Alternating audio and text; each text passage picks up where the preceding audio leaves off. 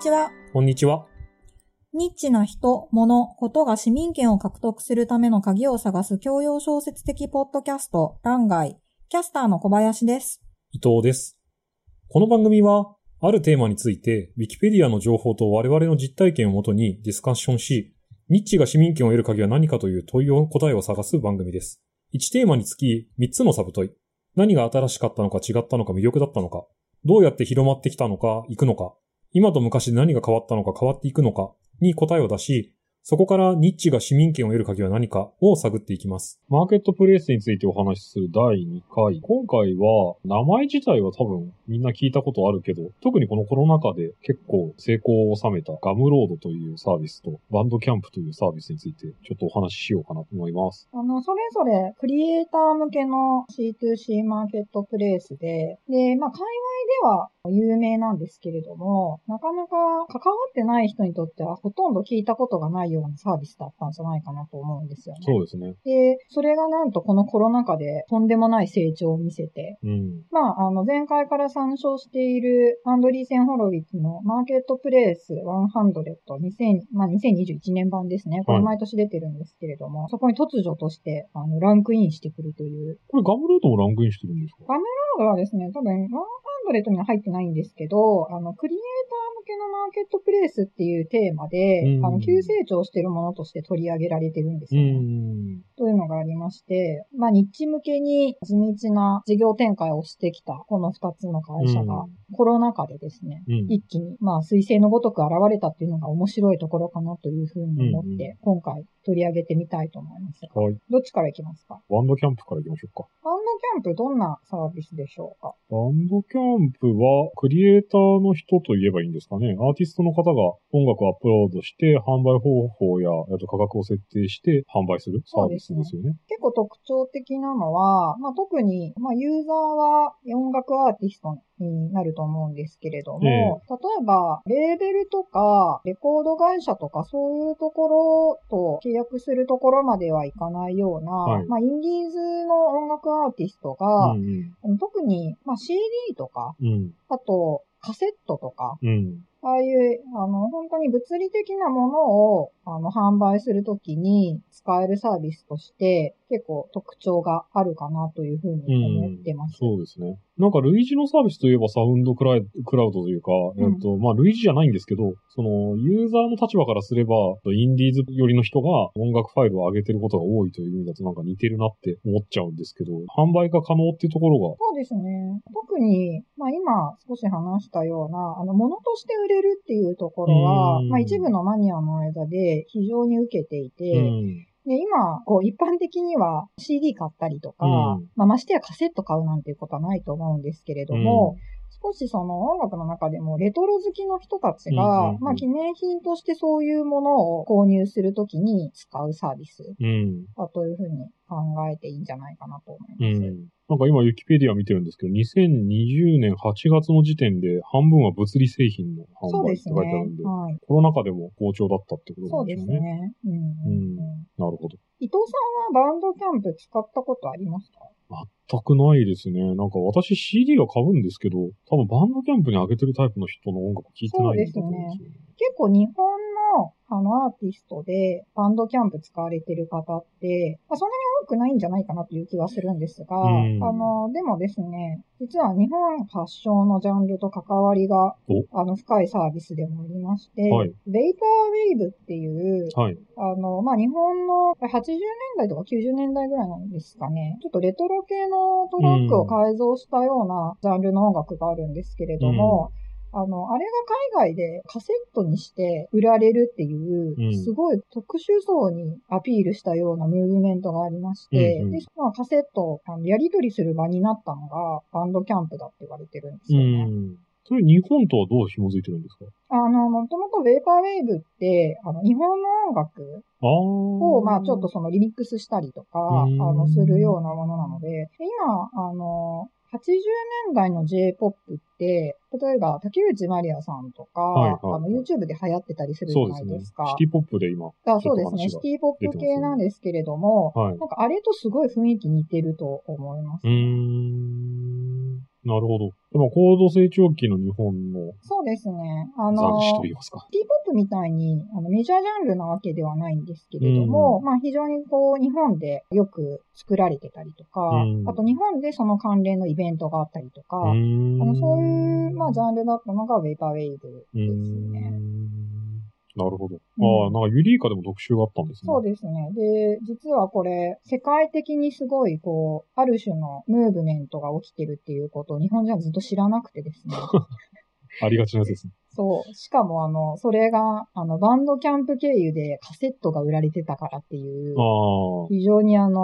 思議な、あの、流れがありまして。そうですね、面白いですね。しかもカセット売られてたって、言うてにせんじゅうねん以降の話ですからね。うん。全然なんかもう、みんな シーディー に移行してるどころか。もう エムピースリー でダウンロードしてる。そうそう、エムピースリー になってる時代なんですけど、まあそういう、まあレトロ好きというか、うんうんうん、昔を懐かしむような形で、うん、まあ好まれたと。今流行ってるチル系のところとか、ローハーヒップホップとか、なんかそういうところにも接続していくような流れの中にあるのかもしれない。流れとしては似てるんじゃないかなという気がしますね。うん。うん、なるほど、なるほど、うん。そのバンドキャンプが、このタイミングで、まさかのマーケットプレイスひゃくにランクインしてきて、しかも、フレッシュマンというタイトルまで付けられてる。フレッシュマンはちょっとだいぶ疑問符ですよね。ちなみに、設立はにせんはちねんらしいので、前回取り上げた Uber とか、Airbnb と、発祥のタイミングが同じぐらいなんですけど。なんか長く続けるって重要なことだなみたいな気がしますよね。まあ続けられるだけのやっぱ回転はしてたってところも含めて、そうですね、あのやっぱりあの間違いなく需要がありましたからね。そうですね、うん。それこそ我々のテーマですけれども、ニッチな部分っていうところでも回せるだけの仕組みにはしてあったっていうところはじゅうねん続けられた理由ですよね。うん、いやー続けるものですね。そうですね。ちなみになんかレコードサービスに至ったにせんにじゅうねんになってから試験運用してにせんにじゅういちねんに始めたサービスらしいですね、えー。バイラルは結構日本でも一時期から流行ってたイメージですけど、はいはいはいはい、今でもブームなんですね。というのがまあバンドキャンプかな。で、ガムロードの方は、これはなんて説明したらいいんですかね。クリエイターの製品を直接販売するプラットフォームって言ってしまうと、いろいろなものと同じじゃんって感じだと思うんですけど、多分特徴的だとよく言われるのは、ホームページ、あの、クリエイターの人がホームページに埋め込んで販売できたりとか、結構デジタルコンテンツも扱ってるってあたりが特徴的な部分って言えばいいんですかね。そうですね。あの、ガムロードの場合は、クリエイターが自分の制作物を個人で出品して、それをユーザーが購入すると、ユーザーのメールアドレスに ピーディーエフ が届くような形のサービスだったかなと思いますけれども、うん、ここで自分の画集売ったりとかね、うん、本売ったりとかね、うん、あの、そういうことしてる人多いですよね。Photoshop とか、ああいうののツールの設定みたいなやつを売るっていうのは、なんか他のサービスだとない特徴的な扱われてるコンテンツかなって思いますね。ガムロードって確か、これはそんなに古いサービスじゃないんですよね。にせんじゅうよねんぐらいだったかなと思うんですけど。残念ながらにせんじゅういちねんです。あ、にせんじゅういちねんでした。なんでもうじゅうねん経ってしまっている。なんか、あの、これもやっぱり若手のデザイナーが立ち上げたサービスで、立ち上げ当初はかなり話題になったかなというところなんですけれども、うん、その後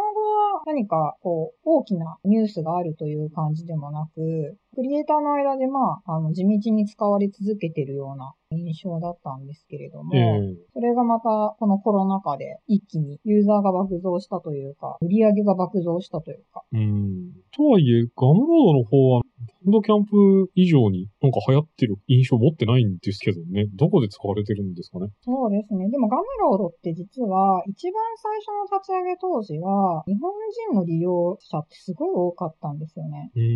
やっぱりあの日本ってもともと個人クリエイターが自分でイラスト描いたりとか漫画描いたりして売るっていう文化があるじゃないですか。えー、あれですごい使われてたんだと思うんですけども、はいはい、それをきっかけに世界的に広がって日本はその後やっぱりそれこそローカライズされた同様のサービスっていうのが出てきたので、まあ、徐々にユーザーがそっちに移っていくみたいな感じで、うんまあ、ガムロードの中での中心的なユーザー層という感じではなくなっていったっていう感じなのかなと思うんですけれども、なんかツイッターで今すぐ購入ボタンを出したりとかもしてたんですね。そうですね。こういうデジタルコンテンツの購入って、当時まだポチるっていうのがあまり一般的な行動ではなかったので、まあ、そこをどれぐらい簡易化するかっていうのをすごくトライしてた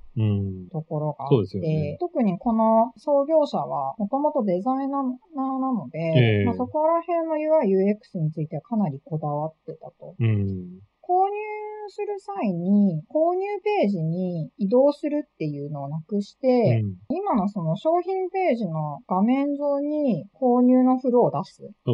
ていうのを初めてやったのもこのガムロードだと言われてますよね。うん、それまではかなりそのマーケットプレイスの商品の買い方ってカゴに入れるっていう、うんうんうん、そのモーションと決済するっていう三段フローみたいになってて、その場でさっとポチるみたいなのってなかったですよね。そうですね。やっぱりそのポチるまでの間にどれだけ考えさせないかみたいなのが当時、うん、ユーアイユーエックス を磨く上では肝だって言われてましたけど、うん、もう今は気にせずポチりますけどね。どんなにフロー長くてもなんか超超なんかもう自分でなんか財布からカード取り出して登録してみたいなことを毎回やることになっても根性でポチリに行ったりとかしますけれども、ね、最近だとその辺の ユーアイユーエックス の話でいくとなんとかペイグみたいなものが軽減してくれる方向に倒れた感じがしますね。そうですか。なんかガムロードは今どれぐらいこうコロナ禍で成長したんですか？これえっとガムロードはですね、はい、何本にせんじゅうきゅうねんからにせんにじゅうねんの間に取引額だと思うんですけど倍に増えてるんですよね。うーん、まあ、あのにせんじゅうにねんからにせんじゅうきゅうねんまでは、まあ、比較的堅調に推移してるなっていう風な感じなんですけれども、はいはいはい、それがにせんじゅうきゅうねんにななじゅうおくぐらいだったのが、にせんにじゅうねんにひゃくよんじゅうおくぐらいまで伸びているので、コロナの恩恵なのかなという風に思いますね。主要なアイテムとかって出てたりします？主要なアイテムは何になるのかな。まあ、でもやっぱり自主制作した本とか多いですよね。ああ、なるほどね。うん、そういう自主制作系のその ピーディーエフ とかで売られる本って最近もういろんなところで見るようになりましたよね。